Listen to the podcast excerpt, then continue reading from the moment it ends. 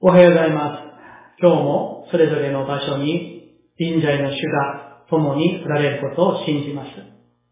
早速、説教に入りたいと思います。えー、シリーズ説教に戻ってきました。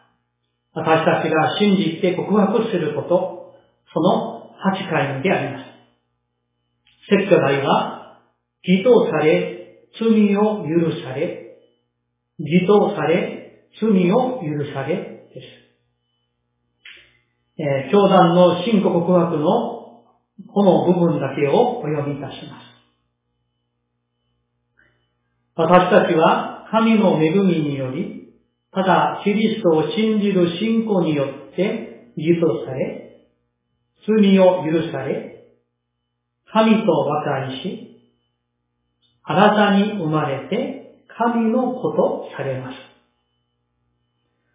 さあ、この部分はですね、主イエスを救い主として信じる、救われた私たちに何が起きたか、三位一体の神様によって信じる者に何が起きたかに対する部分です。私たち信者の救いについて考えるときに、二つの最も大事なことがあると思います。一番目は、義とされたこと。二番目は、罪を許されたこと。この二つと言えるでしょう。この二つは別々のことではなく、一つで結びついているものです。罪を許されたから義とされる。義とされたものは罪を許されたものであるということになります。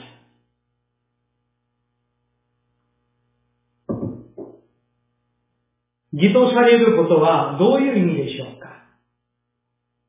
義とされること。これを義、義人と認められたという意味からよく義人と言われます。その意味は次の通りです。義人とは神様の一方的な恵みによる決定です。それによって神様は私たちのすべての罪を許し、私たちを見舞いに正しいと受け入れてくださいます。それはただ私たちに転化され、信仰によってだけ受け取るキリストの義のゆえです。今、義人とは神様の一方的な恵みによる決定だと申しました。ここで決定と訳されている、翻訳されている言葉は、ただ一度だけの行為を表す言葉です。ですから、義と認められる義人とはですね、神様の一方的な恵みによる、ただ一度だけで、そして決定的な行為であるということであります。それによって神様は、私たちのすべての罪を許し、私たちを見舞いに正しい、正しいと受け入れてくださいます。ところで、義とされたということは、私たちの本質が完全に正しくされた、義とされたということではありません。これは私たちが義である、正しいとの宣言を受けることです。もともとですね、この義とされる、義、義とされるという言葉は、法定法律用語だそうです。つまり、神様がイエス様を救い主として信じた私たちに向かって、あなたはイエス・キリストの義のゆえに、義である、正しい、と宣言をしてくださるということであります。わかりやすく、え、私の小さい時のちょっと恥ずかしい経験でもありますが、それを例えてお話をしたいと思います。私が小学生の時に、えー、友達とですね、まあ実はしてはいけないことですけれども、危ないことですが、まああの、石投げの競争をね、まあいたずらに遊びでしたことがありました。まあ石でですね、そこをこう当てる。あの、遠くまで投げれるかみたいなですね、まあ小学校、まあ4、5年生型のあの時だったと思いますけれども、ところが、そういうまあ、投げて遊んでいるうちにですね、まあ、その石が、私が投げたその石がですね、人の家の窓ガラスをカチャンとですね、割ってしまったことがありました。それで私はもう怖くてですね、あの、もう、その人の家に行って謝ることができなかったんですね。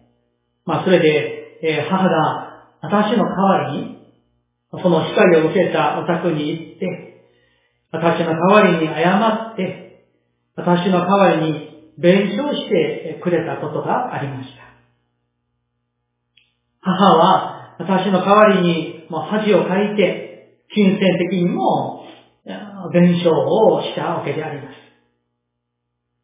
それでですね、帰ってきた母は、もうすぐにとてもあの怒っていましたけれども、まあその後、その後ですね、まあ二度とあの件でですね、あの、もう事故でですね、えー、怒られた記憶は私にはないですね。まあ多分ですね、え、母は私が息子だから、私を愛するから、私の代わりに恥をかいて、私の代わりに弁償をしてくれたから、私は許されたと言えるんじゃないでしょうか。まあそういった記憶がありますけれども、神様は私たちを愛されるから、罪人の私たちをイエス・キリストの義、あの十字架の義のゆえに、私たちに向かって無罪宣言、義である正しいと宣言をしてくださったんです。これを新約聖書のコリント人への手紙第5章21節にこう言われています。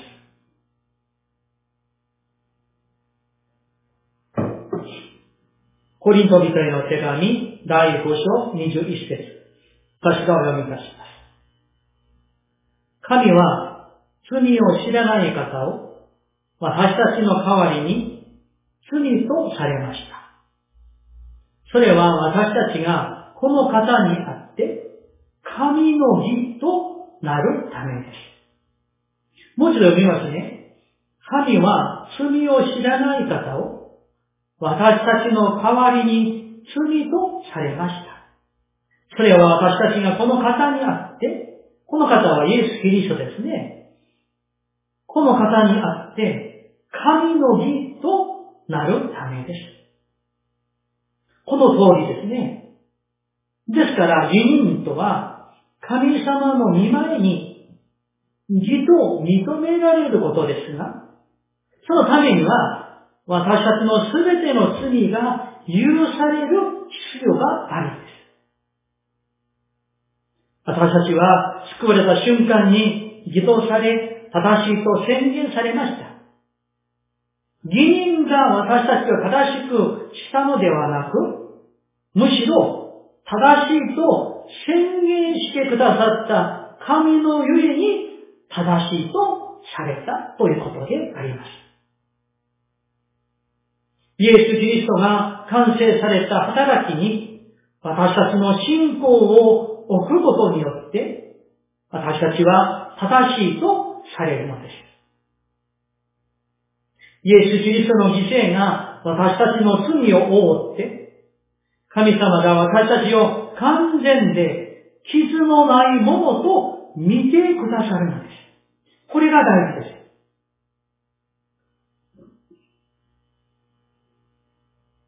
信者はキリストのうちにあるので、神様が私たちを見られるとき、キリストご自身の正しさをご覧になります。神様が完全を求められる要求は満たされます。ですから、神様は私たちを正しいと宣言され、義と認めてくださるのです。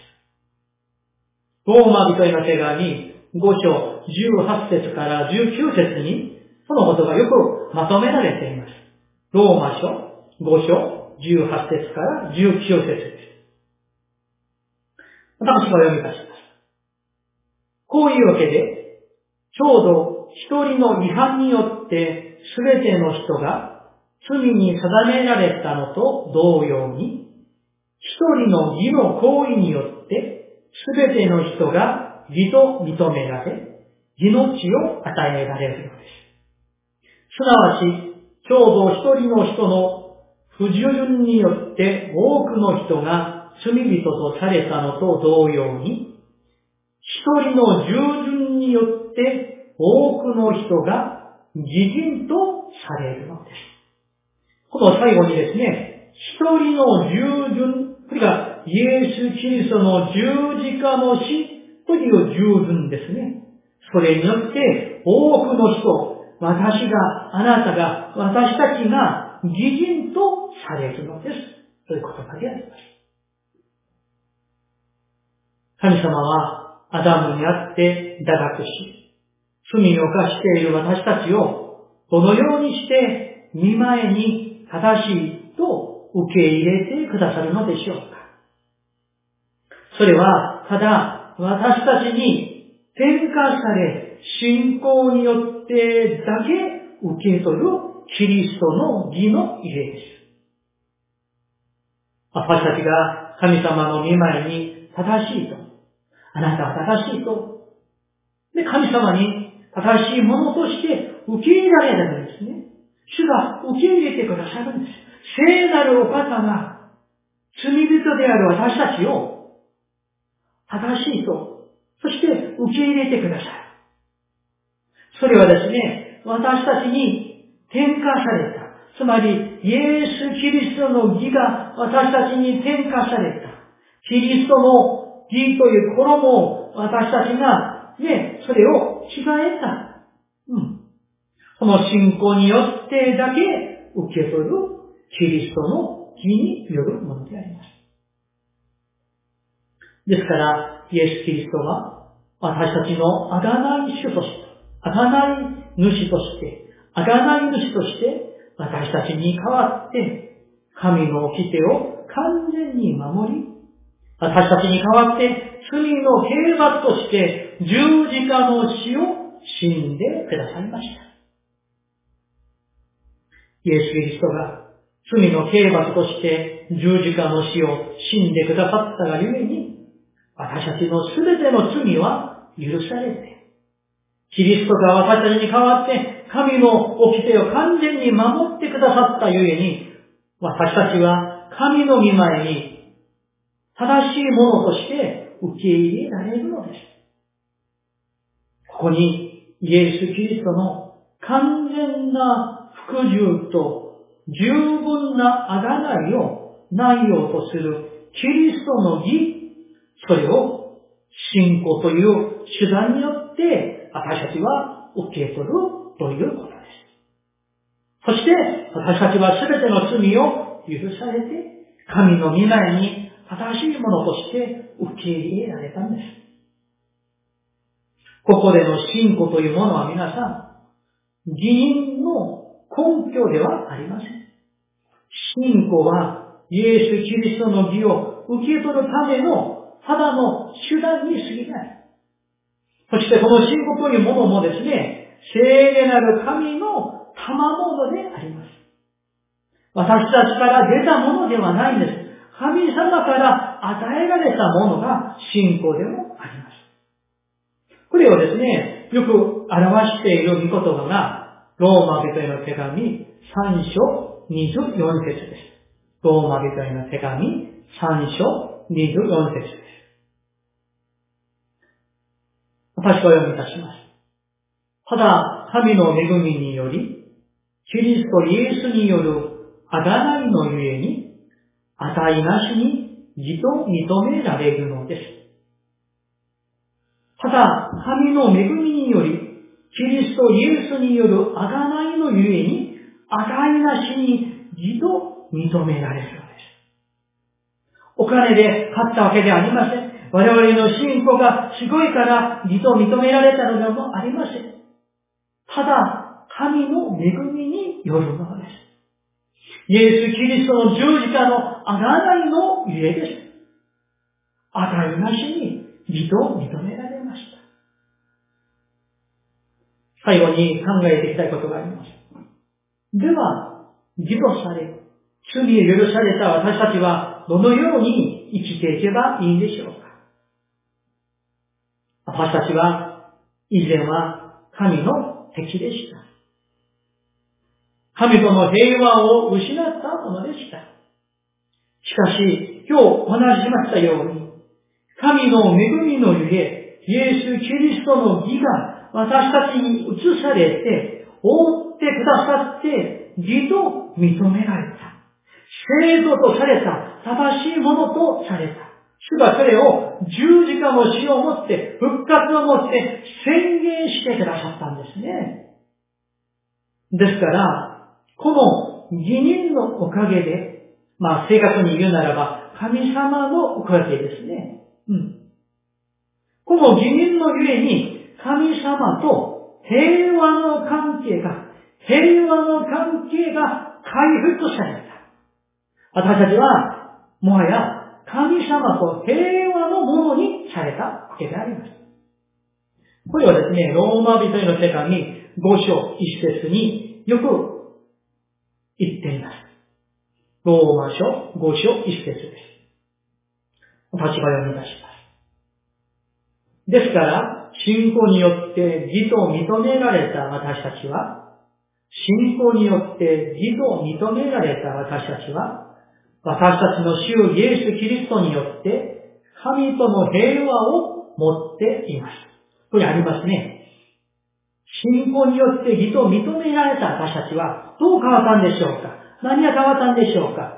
私たちの主イエス・キリストによって神との平和を持っていると。うん、ずっとこれから持っていくんだよというね、メッセージなんですよ。私たちは皆イエス・キリストの十字架の義によってお分かりされました。もはや罪人ではなく、義人とされました。主が宣言してくださいました。これは、まさに私たちの行いによるものではありません。ただ、神の恵みのゆえに信仰によるものであります。その恵みも信仰もすべて神から出たものであります。値なしに与えられたものである。これが神の恵みです。恩寵です。神の賜物なんですね。メッセージを終わりたいと思いますが、このように神様の平和が和解された私たちに神の平和が与えられました。以前は不安の中に、死の中に、恐怖の中に、呪いの中に生きていた私たちでした。しかし、イエス・キリストを信じる信仰によって、神の恵みのゆえに、その全てが取り払われて、取り除かれて、そして平和な、回復が、祝福が、救いが、永遠の命が我々に注がれたということであります。だから、もはや私は、神の平安が、神の平和な私たちを治める、導くということではないでしょうか。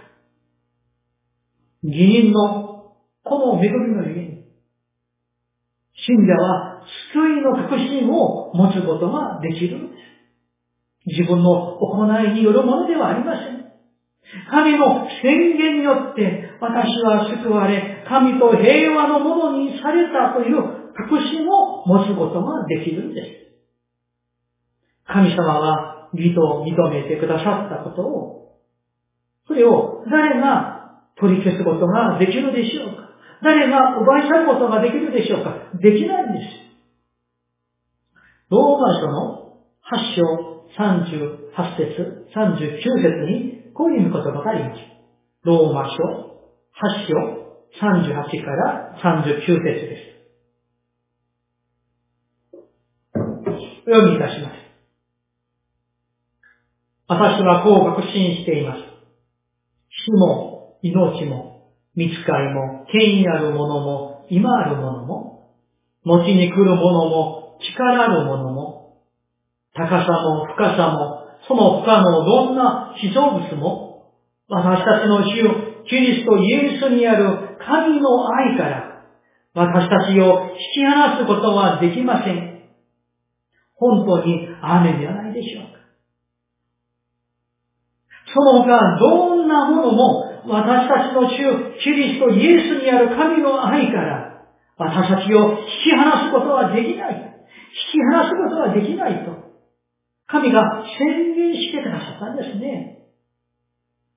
義とされ、罪を許された生徒として、いつも主に感謝しつつ、主を愛し、主に仕え、主のために歩んでいこうではないでしょうか。お祈りいたします。